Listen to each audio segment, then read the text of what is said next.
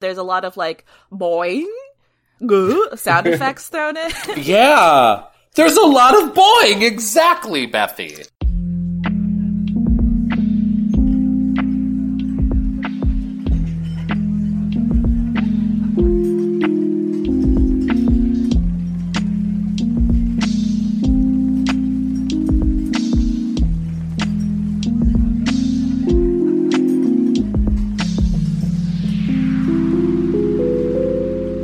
Welcome to Watching Movies at the Bar, a podcast about bar movies and movie bars. I'm Bethy Squires, and with me, as always, is my co-skipper, Thomas Gravinsky. Hi, everybody. And also joining us today is the co-founder of the Squirrel Comedy Theater. You might have seen him on Broadway, uh, on School of Rock. It's Michael Hartney. Hi. Thanks so much for having me. I was so excited to have you on for this episode. We're talking about the Jungle Cruise. I think this is important to me that I have a fellow. I think it's it's safe to call you a Disney gay, a fellow Disney gay. Uh, I prefer the term mouse queen, but yes. okay. um, just another theme park head in the mix while we're talking about Jungle Cruise because I don't know what one would get out of this movie if you weren't all in on some of Walt Disney's fine array of products. Truly, what what a head scratcher if you don't have access to this intellectual property already. Uh, Bethy, you are fascinating to me because I, for the longest time, thought you were just an avowed Disney head across the board, but you are not. You love the park and you love the weird business machinations, but you're not a huge fan of the movies. Correct. I don't care about the cartoons. Um, I like some of the live action movies because they seem like a sin against God and man. so that's cute. Um, but I, yeah, I don't really care about like the entertainment products that Disney makes. I love the theme parks. I love all theme parks. And then I also stand certain, I stand the drama of Disney's corporate entity. So like all of the behind the scenes stuff with like, uh, the Eisner takeover. I mean, pushed out. Have you read Iger- Disney War? uh, I'm using Disney War as part of my mic stand right now. My, I have a little Yes. snowball mic, and I have it's what are the books propping it up right now? It's Disney War, the Dorothy Parker Reader, uh, a biography of Edie Sedgwick, and Mike Myers' memoir. That's literally everything you are in four books. That's incredible. That's not true. It doesn't have Fran Drescher's memoir in there. Bethy brings an expertise to this episode and the podcast at large that I, I, I can't dream of having. Um, I, I also feel like we should say at the front that this is a brunch time podcast record. Uh, we're doing this the Sunday morning after the Jungle Cruise premiered on Disney Plus, and we're just waiting for The Rock and Emily Blunt to sue about it. And I am drinking. Uh, it's not a mocktail because it does have curacao in it, but it doesn't. It's not a full marg. I feel like I should explain the story like a month ago i wrote a article for vulture when i was doing like a sunday news blog about a, the rock couldn't get to his home gym because there was a bird eating a snake blocking his path Okay, sick. and and so I wrote it up. I was like, The Rock ignores omens, tries to get to workout because he like he posted he posted a hawk eating a snake, like a video of it on his Instagram, and he kind of narrated it, and it was like he's starting with the head. That's a great move. And I was like, okay, The Rock has opinions on how you eat a snake. Great to know. so I wrote it up, and I think that there's like a publicist or something who has a Google alert for Teremana tequila so that when my story published and it was like, does the omen concern the Rock's tequila brand Teremana Tequila? In the article, it was like this this journalist with a capital J cares about Teremana. Let's send her a package. Whoa. So I was given a kit from Applebee's and Dwayne the Rock Johnson that contained a 750 milliliter bottle of Teremana, a the heaviest margarita glass I've ever owned. I could kill someone with this thing. It's so fucking heavy. Uh, and then like the stuff you need to make the two kinds of t- of margaritas that Applebee's is like partnering with The Rock to make, and like a bar spoon. Bethy, we've been saying since the beginning that we thought it would take almost 15 episodes exactly to get Applebee's on board with this podcast, and that was that was what it took. Finally, finally, Here welcome home. We're part of the neighborhood now. We're eating good. Um, so I did try Teremana. It's good. It's not as smooth as Casamigos, which is uh, George Clooney and Rande Gerber and their third silent partners tequila. But I recently I didn't realize uh, Clooney was Casamigos. Oh yeah, it's Clooney and Gerber. They're the amigos in Casamigos. Wow. Fascinating. Um, but they sold it, and that's why was it last year or two years ago? George Clooney was the highest paid actor, but it wasn't for like he hadn't been in a movie since like 2016. um, but he was the highest paid actor because he had sold his tequila brand to like InBev. That's incredible. Wow. Anyway, I've heard from a bartender friend of mine that Casamigos, everybody talks about how smooth it is, but it's just because they put a little bit of vanilla extract in it to trick you. I'm into that. That's the goss. I would try that. Casamigos is the liquor you drink when you're licking your wounds after making the hit film Suburbicon. or when you're really good chums with Cindy Crawford's husband, just bosom friends, Mm-hmm. pals, if you will. Uh, so on the Jungle Cruise, they drink Casamigos tequila. Is that Correct. Yeah. That's why we're talking about it. Um, so, so Bethy's drinking her special The Rocktail. I uh, there's this mom and pop coffee place down the street from my uh, apartment in Silver Lake. It's called Starbucks, uh, and I'm drinking Oh. their cold brew. Excellent. I am having. Um, there's an artisanal soda fountain uh, near my home in Sunnyside, Queens. So I'm having Coca Cola Zero Sugar. Oh, Mm. how very health conscious. Look at this guy bringing a Broadway exclusivity to the podcast. Always. Truly always. Before we get started on this wonderful film, uh, I wanted to ask you, Michael, about your relationship to watching movies in bars. This is a podcast about uh, if you ha- are hanging out at a bar and like see, for example, the live action Tarzan on TV, and you're like, huh, okay. Do you like to watch a movie in a bar? Have you ever done that? What's your vibe? I have watched movies in bars. They typically are gay bars, so they tend to be gay movies uh, or g- movies with a gay sensibility. Um, so just it's mostly us. Like it's never the sound is never on, so it's usually just us screaming about outfits, screaming about hair, screaming about like what clearly is an overdone line reading. Um, so yeah, when Mm. But I you watch can a movie just at a from the sound off. Exactly, you can tell. Like, oh, she put way too much mustard on that hot dog. There's not enough mustard in Jungle Cruise. Could not agree Yeah, I- more. there were two actors who were seasoning their performances, and then everybody else was just kind of there.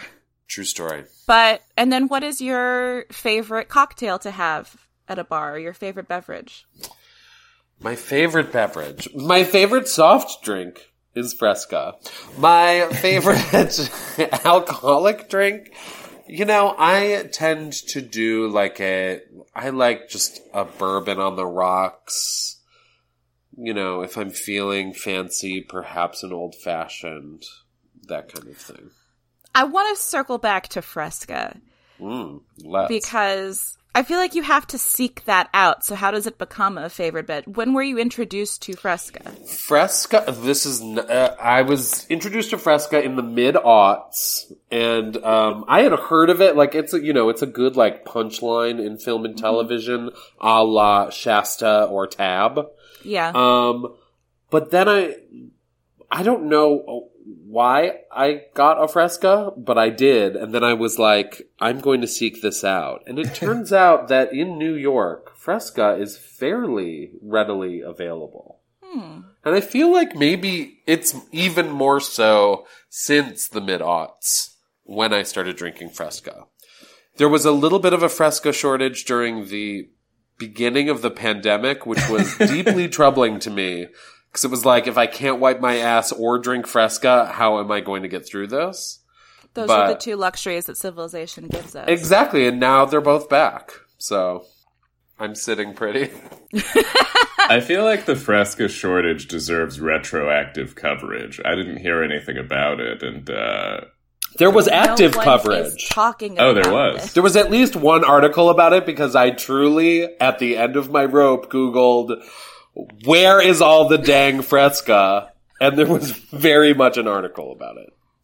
in my head, I conflate Fresca and the soda that I really liked in the mid aughts, which I wonder if I have made up in my memory. Squirt. Oh, Squirt's they're real. very similar. Squirt's great. I feel like Squirt Squirt's is maybe great. like a little more tart, if memory serves. But uh, Yeah. it's more grapefruit forward than Fresca. right, and I'm a grapefruit guy. Fresca's a little subtler. Um, I li- also like Diet Squirt.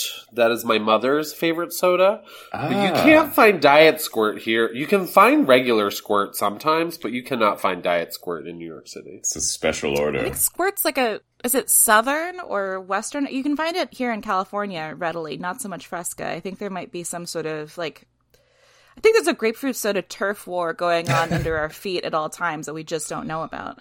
Yeah, I, I think I it definitely deserves more research. So Jungle Cruise. What did we think? Did we love? Did we have fun? Did we live? Did we laugh?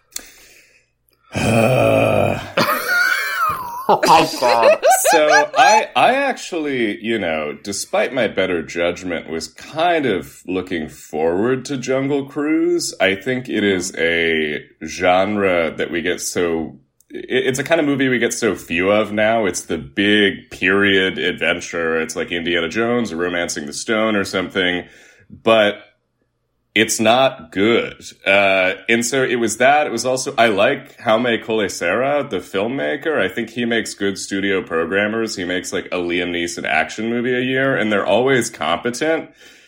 This movie doesn't even have good action. There was nothing for me to sink my teeth into except for Jesse Plemons, who is actually having fun, I think. I, I don't think he's phoning it in. I think he's like, oh, I'm getting my Disney paycheck, so I'm gonna fucking chew the scenery and be an unreal ham. And I loved watching that, but almost nothing else.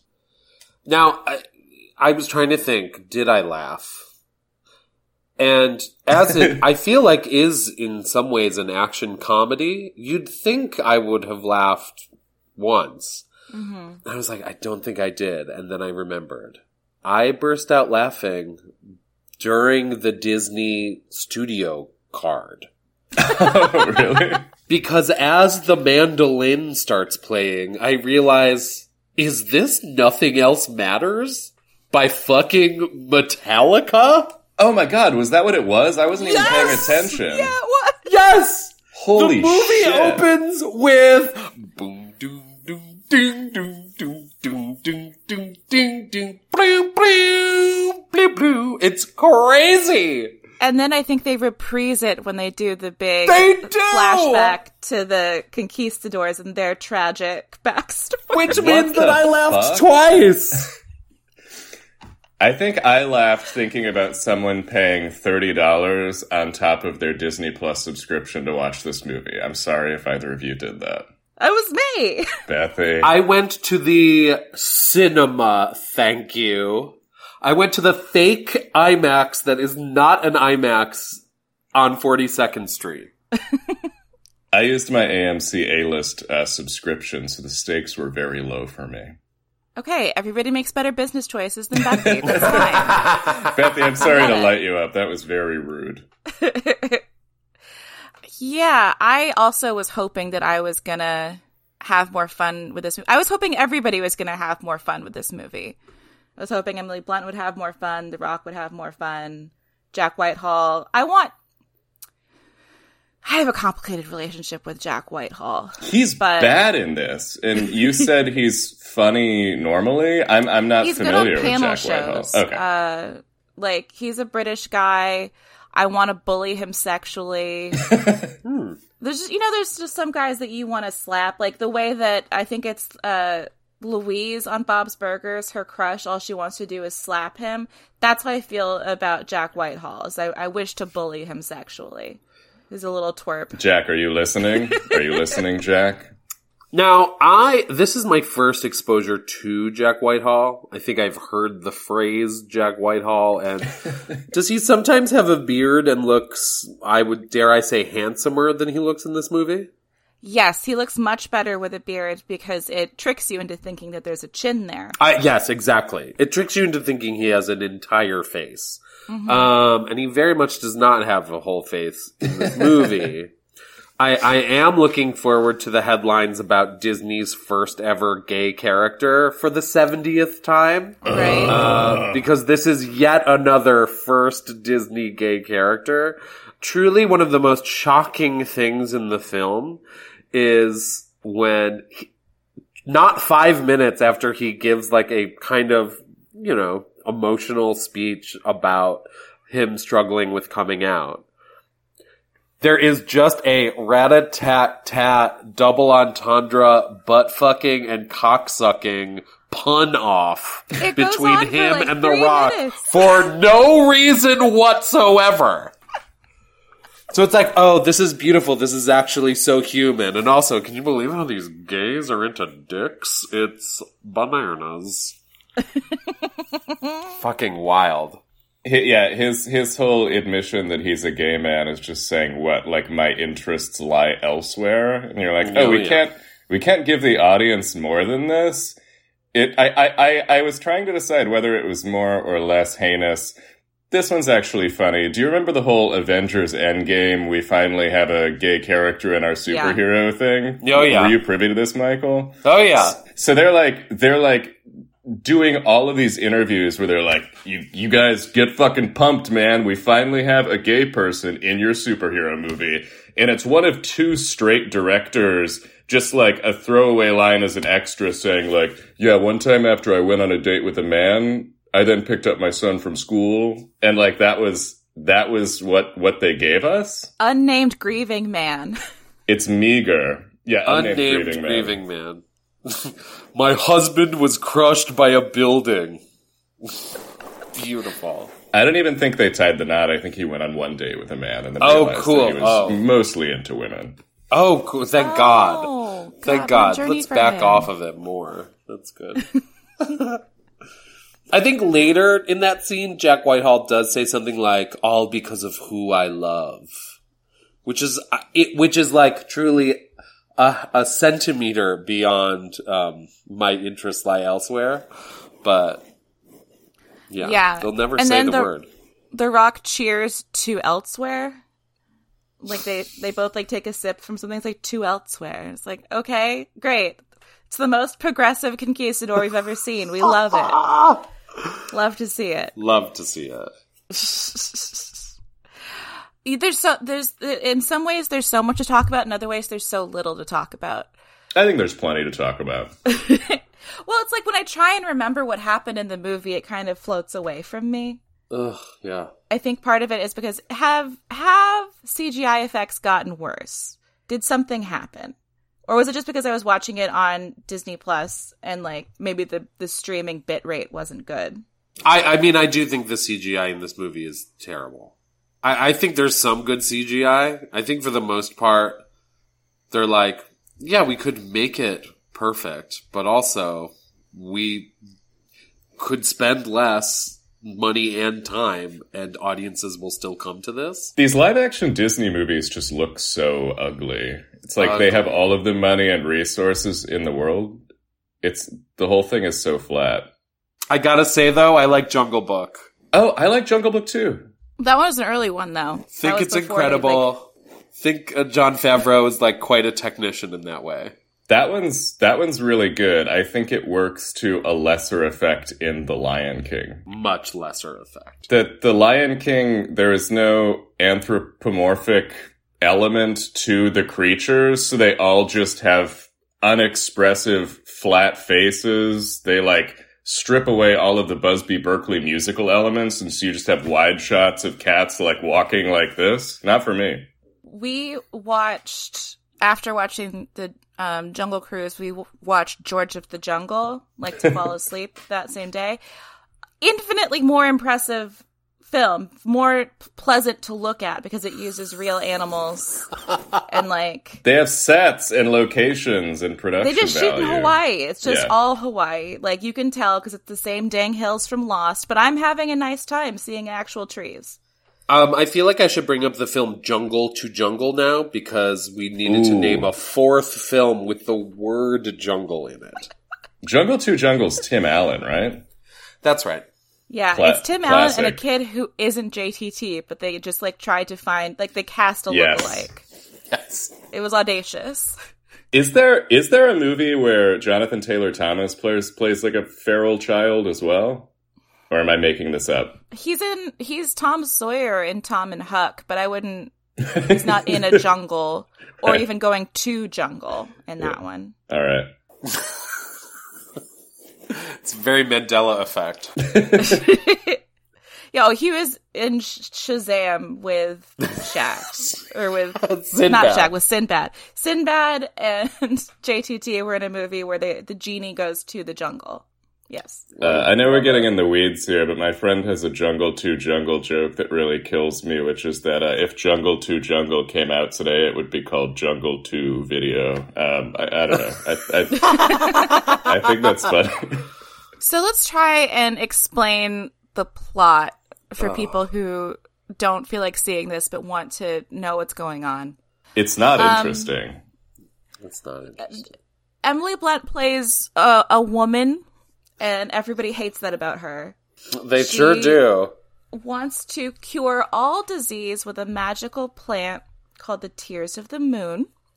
So she has to steal a arrowhead from an exposition expedition that was conducted by Dr. Albert Falls, who is a it's a big Disney character.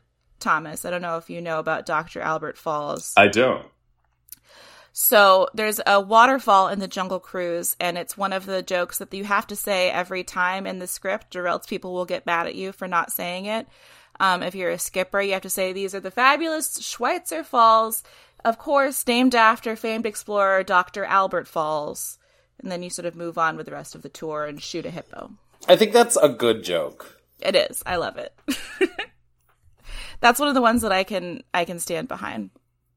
So she gets the arrowhead, goes to the jungle where we meet the Rock, who is a very large fella. He's a skipper. He is a flim flam man. He's a con man. He has an elaborate uh, fake cruise where he he creates fake danger for tourists.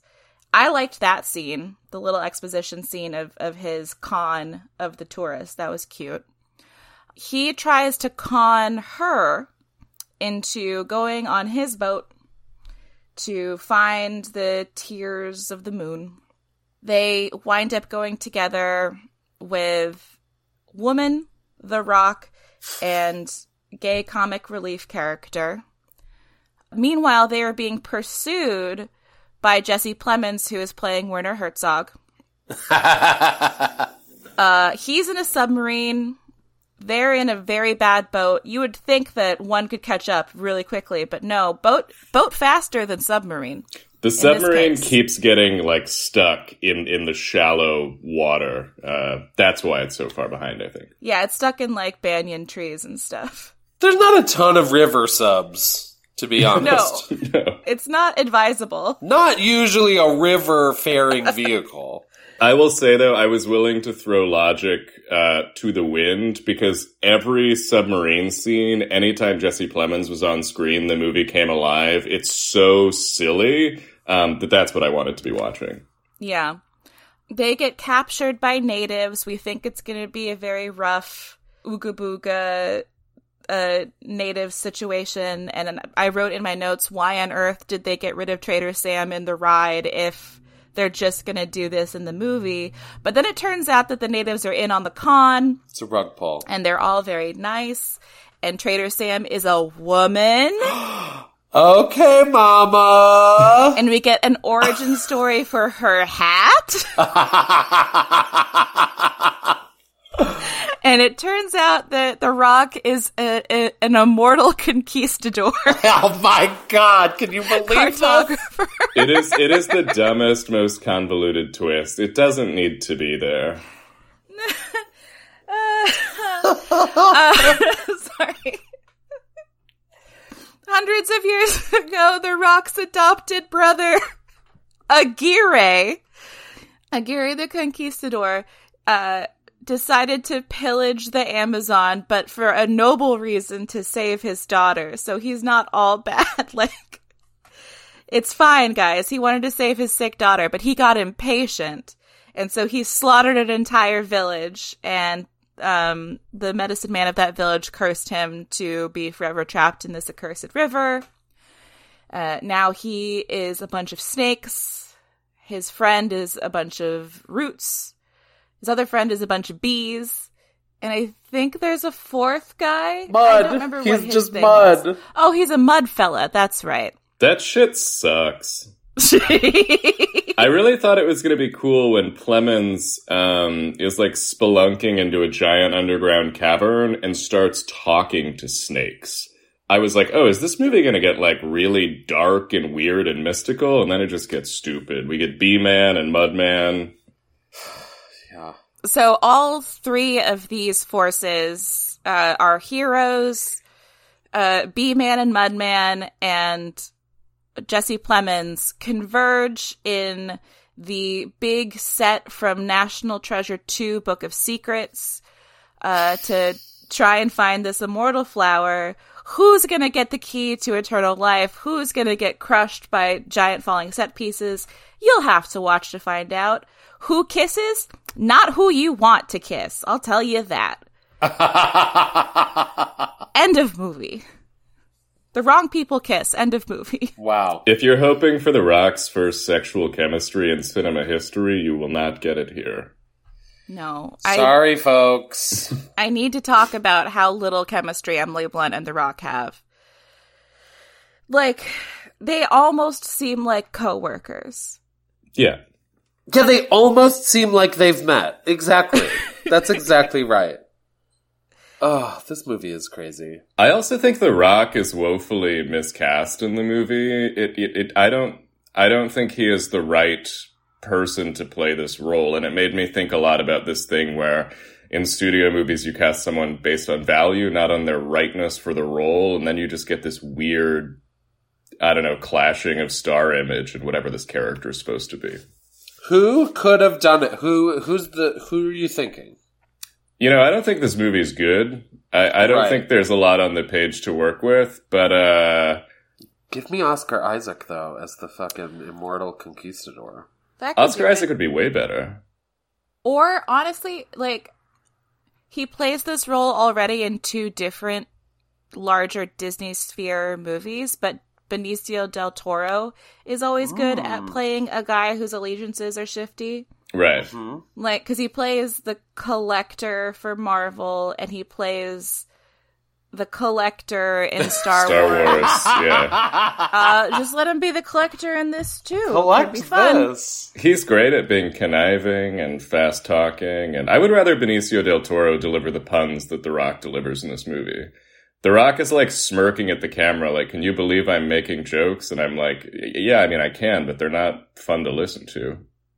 I appreciated that. I didn't mind how bad the puns were because b- this is a theme park thing. Like I think it's it's theme park and also wrestling and also vaudeville. There's like a a direct line, a lineage, if you will, that The Rock is going into. Like it's kayfabe. Like you have to do the puns. It's part of the Jungle Cruise. But you have to telegraph that you know the puns aren't funny because that's also part of the Jungle Cruise. And you have to double down on them. And it's like, it's also part of it to see how many puns on the same topic you can do in the, like the same chunk of time. you double down, triple down, quadruple down on these puns. This is the art of being a skipper, and I don't know if it's a worthwhile art, but it is one that many people have studied. Right. So the, the the conflict here is between making a watchable movie and fealty to the spirit of the source material. And also setting up the Society of Explorers and Engineers movie that's coming too. They want this movie Great, to be great. the theme park. So there's going to be a theme park shared universe, like an MCU of theme park properties, is what they're hoping to do. And so they were they want this to be Iron Man. For them. Well, it's Van Helsing. I'm so sorry. It's actually Van Helsing. So you think that the theme park is going to go the way of the dark universe? I really do. I really, really do. But I don't. I don't know. I mean, it did like a little bit better than they thought it was going to do at the beginning of the weekend. Now it's making like 32 million and not 25 million, but still doesn't seem like this movie looks like expensive. I don't know. The room I was in, everybody was like laughing right on cue and having a great time, and I felt like an alien. Wow, that's interesting. 12 noon on a Saturday in Burbank, though, I think is like, that's the Family crowd time. you're going to Great. get. Yeah. Yeah. So, to explain a little bit more about this theme park shared universe thing that's happening, um, they want to adapt as many of the, the rides into movies as they can, and they're also making a TV show about this thing called the Society of Explorers and Adventurers, which is a little bit of it's this like lore that only exists in like some restaurants in the theme parks and like some if you know where to look you're like that's a hat of a very famous guy in the jungle cruise you can point to be like that's that is dr henry mystic's hat guys aren't you excited to see dr henry mystic's hat that's mary oceaneer's oar right by the dole whip guys anyone who cares just me great Great. um, so they're making a TV show about that, about the oars and the hats that you can point to in Disneyland. true. That's a true yikes. And, and I so will whole- watch. yeah, I'm, I will watch. I I watched The Rock's Imagineering show in preparation for this too. I didn't even Ah. know that was a thing. I wish I wish this thing was so much better because the Imagineering story is like so good. So The there's Imagineering show- story is good. so good. So then there's this show called Behind the Attraction, where like each episode is beh- about the backstory of one specific attraction. So I'm like, oh my god, it's going to be the Imagineering story, except they're going to go even deeper. No, it's just the equivalent of like a YouTube fan chan video of one of these rides. Oh no. It's, It's like disappointing. pop up video for for each ride, and they have like interviews with like important Imagineers, so you do find out stuff that you wouldn't know if you didn't watch it. But there's a lot of like boing, sound effects thrown in. Yeah. There's a lot of boing. Exactly, Bethany. That sounds a good version of It's that is wild. really exciting to me. I know I read probably more tepid than either of you on this stuff, but I love Disneyland. Like I went a ton as a kid, um, and even going now, all of my cynicism melts away. I would love to see how these things came to be. Something like Pirates of the Caribbean. I would love to uh, be a fly on the wall for the creative process with all of the problematic choices with the original ride. oh, I can spin a yarn for you and point out the one real skeleton that's still there. Oh shit! That's dope. Watching this was was interesting to me though. Like, uh, as much as I like this filmmaker, clearly he's ill suited to the material. But like, Gore Verbinski made the Pirates movies. The first two, at least, I think, are incredibly entertaining. He's also still got those chops. Like, if Disney wants to make these movies, why don't they just give Gore Verbinski a fuckload of money to make them? Because he's good at it. I buy that. The guy who makes Rango and like obviously the Lone Ranger is like uh, offensive uh, and and uh, past its expiration date conceptually in a lot of ways, but like it's well made. Why doesn't he make this movie? That's a good question. Maybe he doesn't want to. That's probably it. I think part of it is just that this is not, in some ways, this isn't a Disney movie. This is a The Rock movie. He's like a producer on it. He helped produce this behind the attraction show. uh, you'll notice that he gets punched like three times and like barely reacts to it because I think nobody can beat The Rock in a fight rules still apply. Like the Fast and Five conflict rules are still going, but he even can't do like a uh whoops fall down like get knocked out by a woman gag take like they won't even do that he just has to go like good punch when he gets punched by emily blunt Yeah, it's um, it is I, it is a rock movie more than it is a Disney movie in many ways. Uh, another way it is not like a Disney movie at all is there's a scene with multiple pukings. yeah Including a jaguar. Spoiler alarm. Yeah, don't show me pu- don't show me human puke or feral cat puke in a Disney movie ever. Are you kidding me? does it help that at least the cgi jaguars puke is cgi I guess it mitigated it somewhat, but artistically it was a real flop. jesse plemons also said shit right before he died in german but there was a He curse did say movie. Shiza, yes, Yeah, that's yeah, true. I do want to talk more about Jesse Plemons and his choice to to just have fun with it. I think that's cool. I do think he is doing a Werner Herzog impression, which I'm not mad about. It makes sense for the source material. But again, Werner Herzog is in the Disney family twice over. He's in two Disney properties. He's in The Mandalorian and he's in The Simpsons. So they could have got him, maybe. They maybe could have. Could have been a cameo. Werner Herzog is in the Explorers Club going, hmm, could be fun. Yeah, hobnobbing with Paul Giamatti, who certainly is not wasted in this role at all. I love seeing him. I can't believe he's only in two scenes. But I guess, like, Giamatti probably didn't want to be on for more than, like, a week of shooting. So that's. Absolutely, that's. A, a, but here's here's an. This will attest to the magic of the film. Was I spent a lot of time sitting in the film thinking about that? Like, oh, he probably only wanted to shoot for a few days. Like, this is going through my head when like exposition is happening. Yeah. but I love seeing him. Happy when he shows up. I also can't believe Edgar Ramirez is the kind of like thankless Aguirre role. Ed- That Edgar Ramirez is an see. amazing actor, and Yeah. uh, it just feels like a waste. It was. Agreed. It was a shame. And the fact that most of the time he doesn't get to use his own face.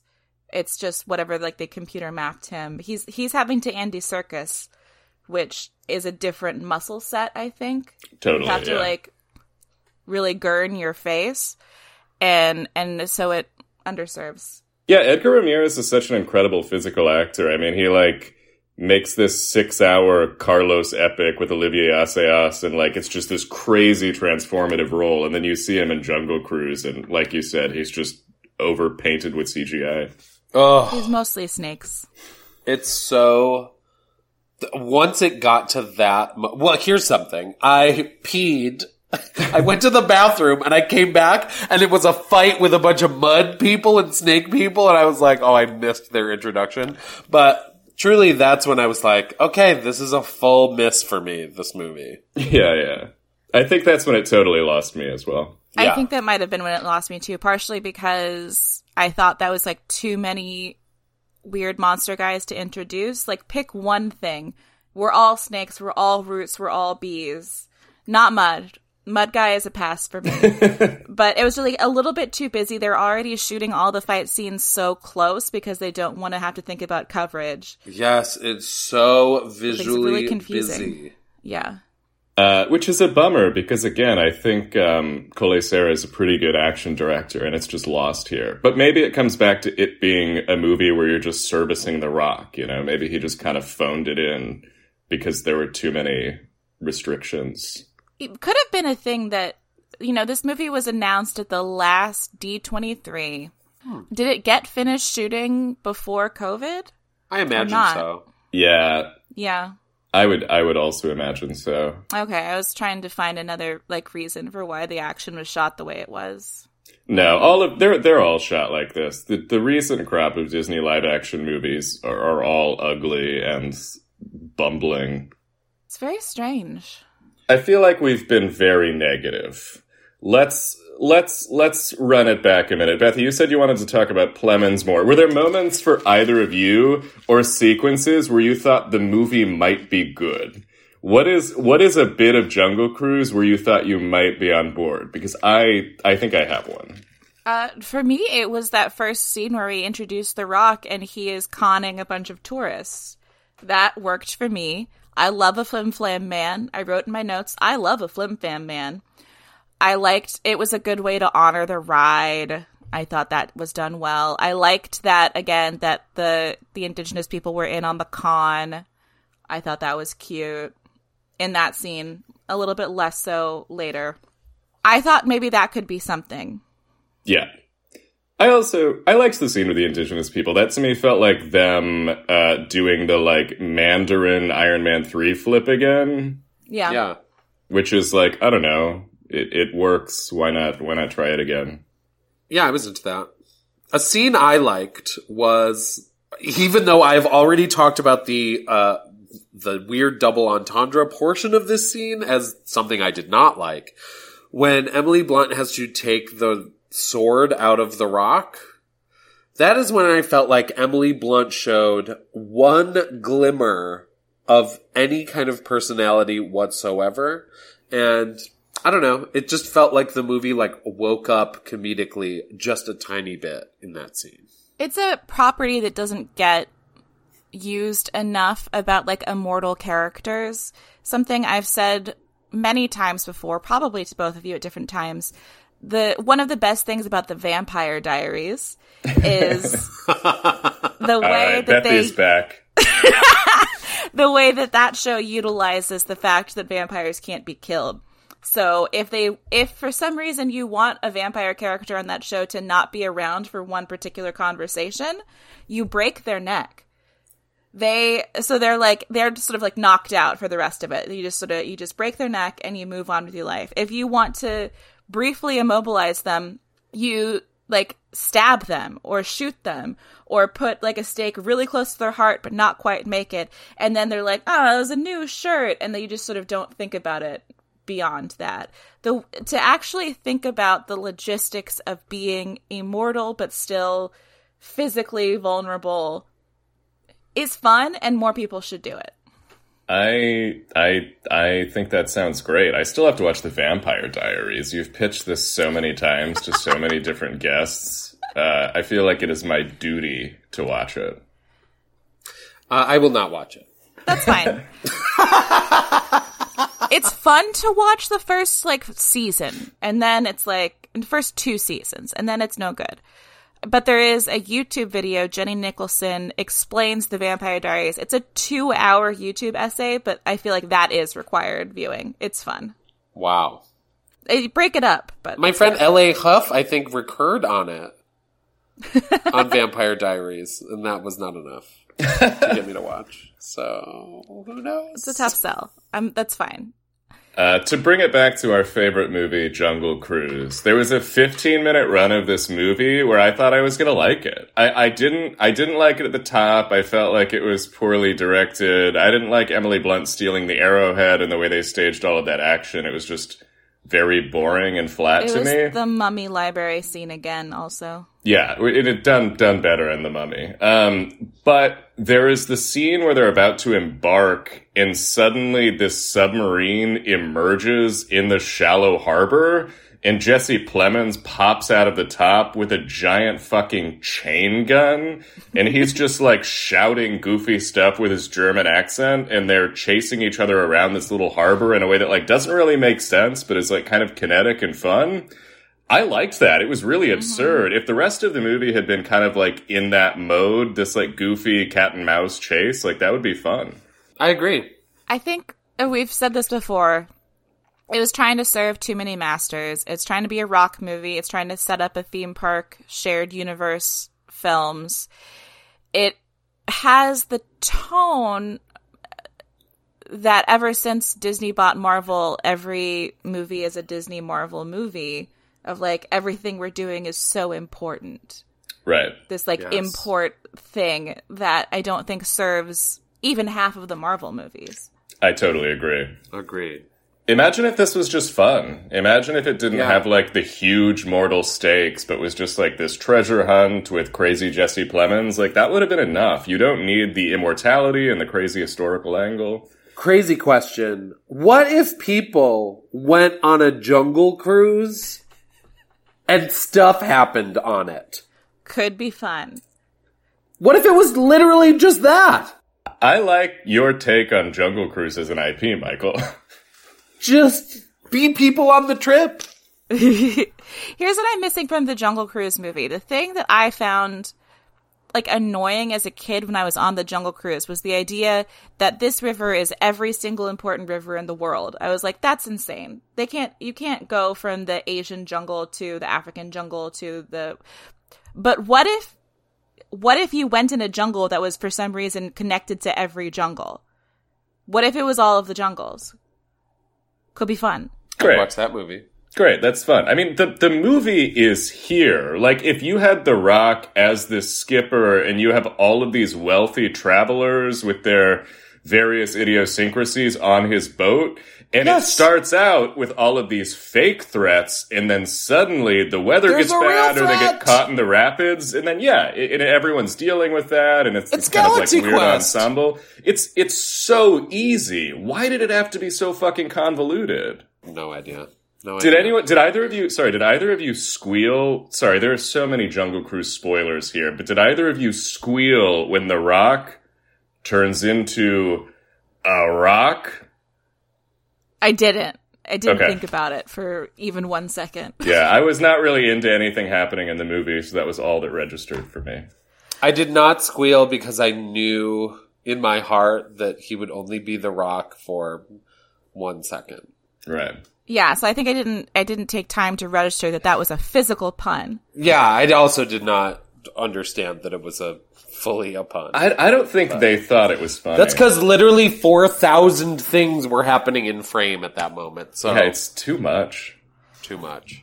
I think part of the problem, like the reason it couldn't be as fun of a movie is because part of the thing that they're serving is they're trying to like make okay for 21st century audiences the whole idea of most jungle adventure movies, which is like two two white people against nature and nature includes indigenous people.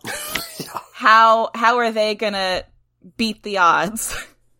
Which has always been a part of like the Jungle Cruise is essentially based on the African Queen. The ride is. Right. And then they keep referencing Aguirre, the Wrath of God in this movie. Which they don't need to do. no, it was. I shrieked when they were like, ever since Aguirre, eh, like in the opening narration, they said Aguirre. I like, I lost my dang gourd. I Especially because. Metallica's playing underneath at the time. and Jack Whitehall's narrating it. So the way that they have to sort of thread a needle of, well, we have to include natives because they're in the ride, but we can't make them the bad guys because that's not cool. So we have to find some bad guys. Who's bad in the jungle? Oh, conquistadors.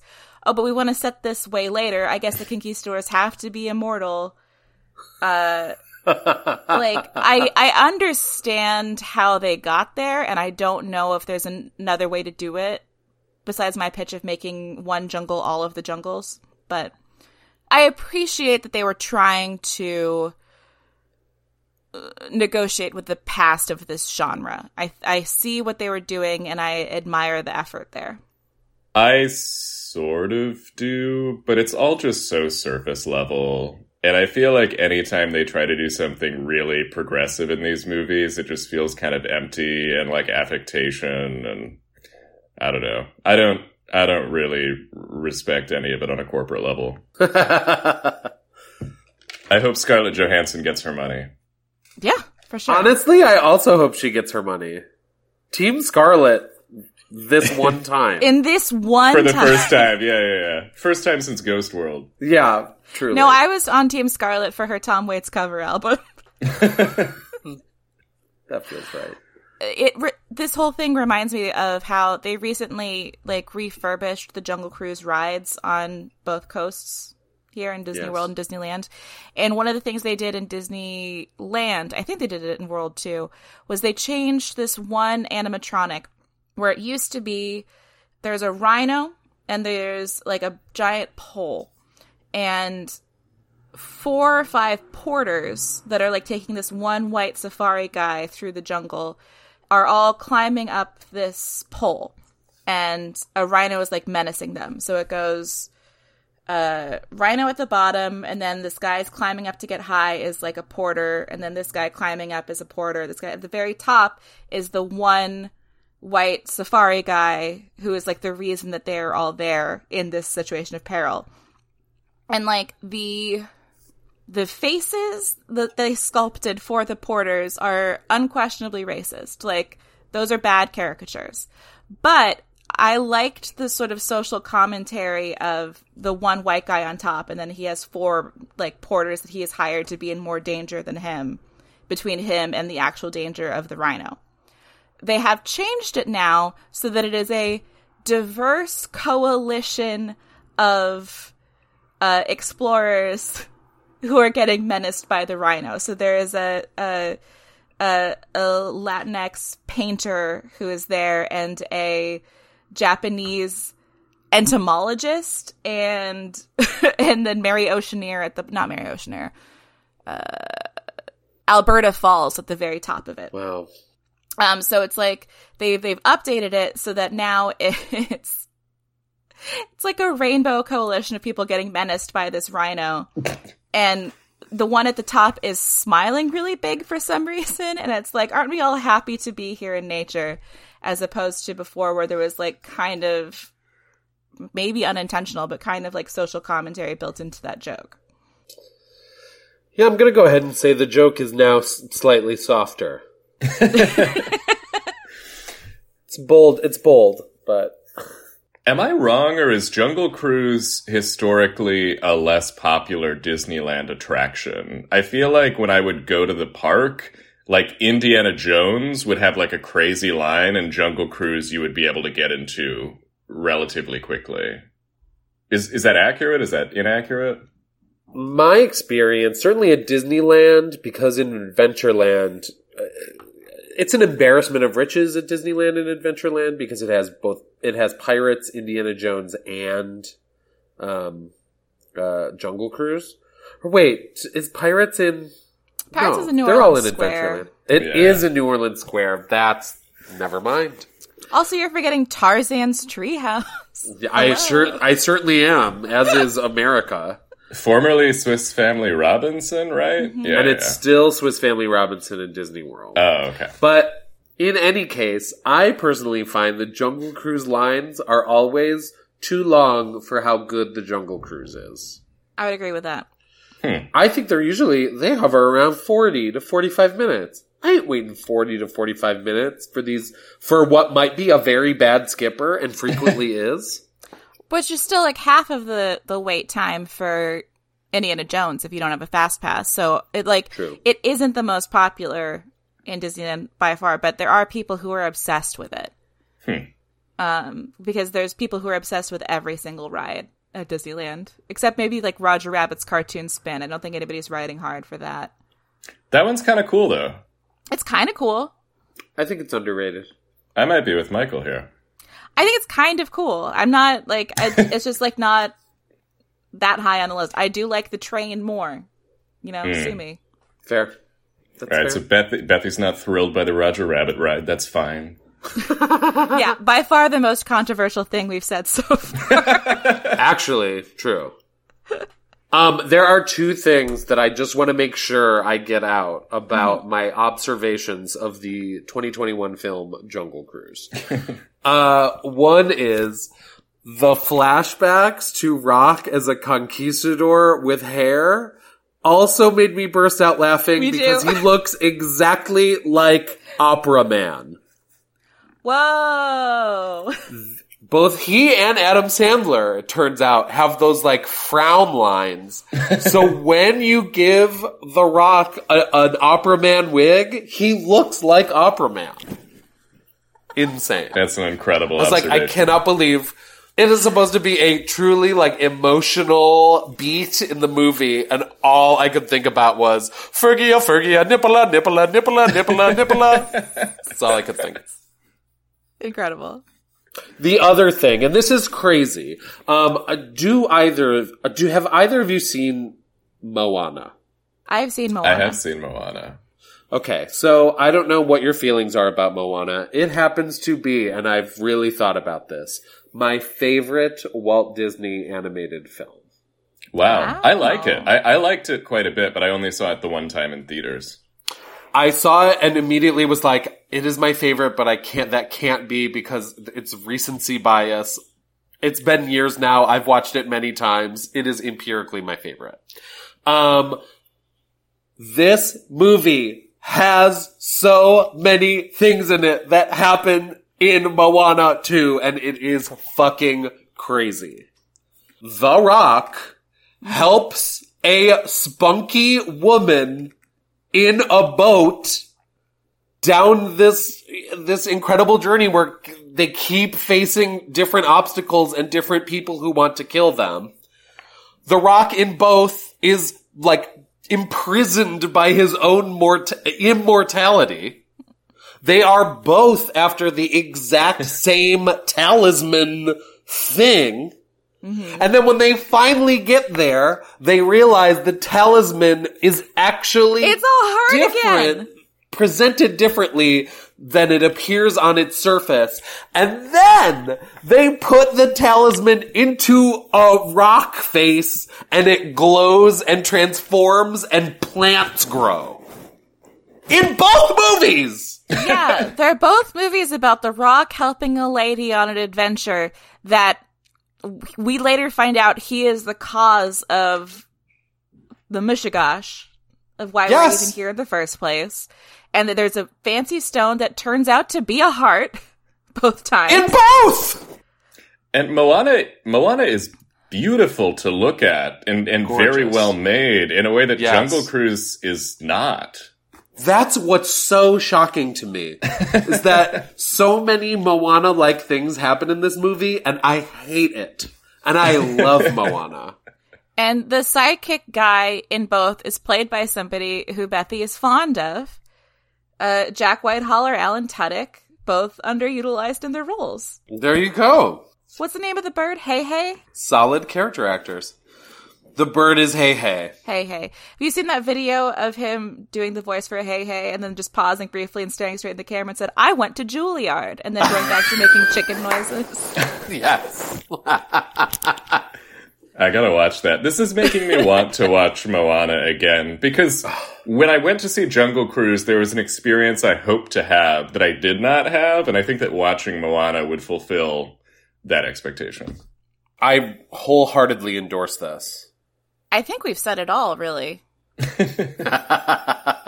After realizing that it is like, because I had noticed some things that felt borrowed, like the the ladder fight from the Mummy and the rapidly draining ancient set from National Treasure to Book of Secrets, and the uh, you can only save one. What are you going to do about it?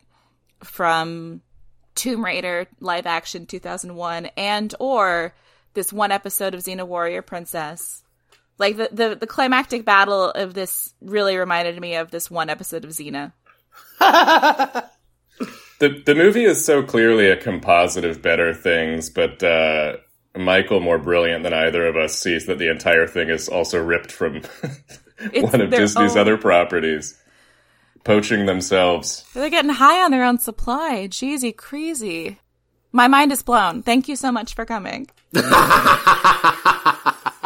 You're welcome. Thank you so much for having me. I could not wait to talk about how the Jungle Cruise's working title should have been Worse Moana.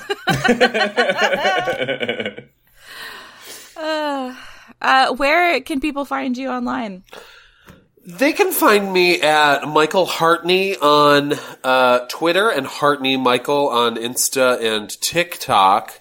And for info on the live shows I'm doing and classes I'm teaching, uh, you can go to thesquirrelnyc.com. Wonderful. Um, Thomas, where can people find you? Um, you can find me on Twitter at uh, handsome underscore pal.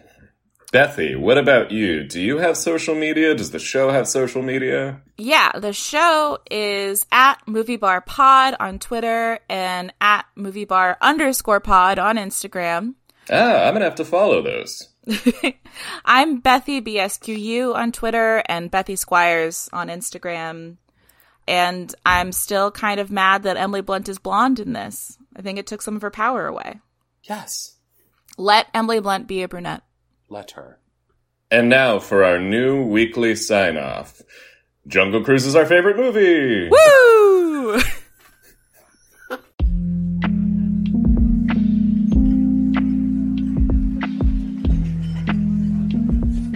Watching Movies at the Bar is edited by Colin Jenkins, with show art by Lindsay Farrell, and that theme you hear at the top, that's Quentin Mulligan.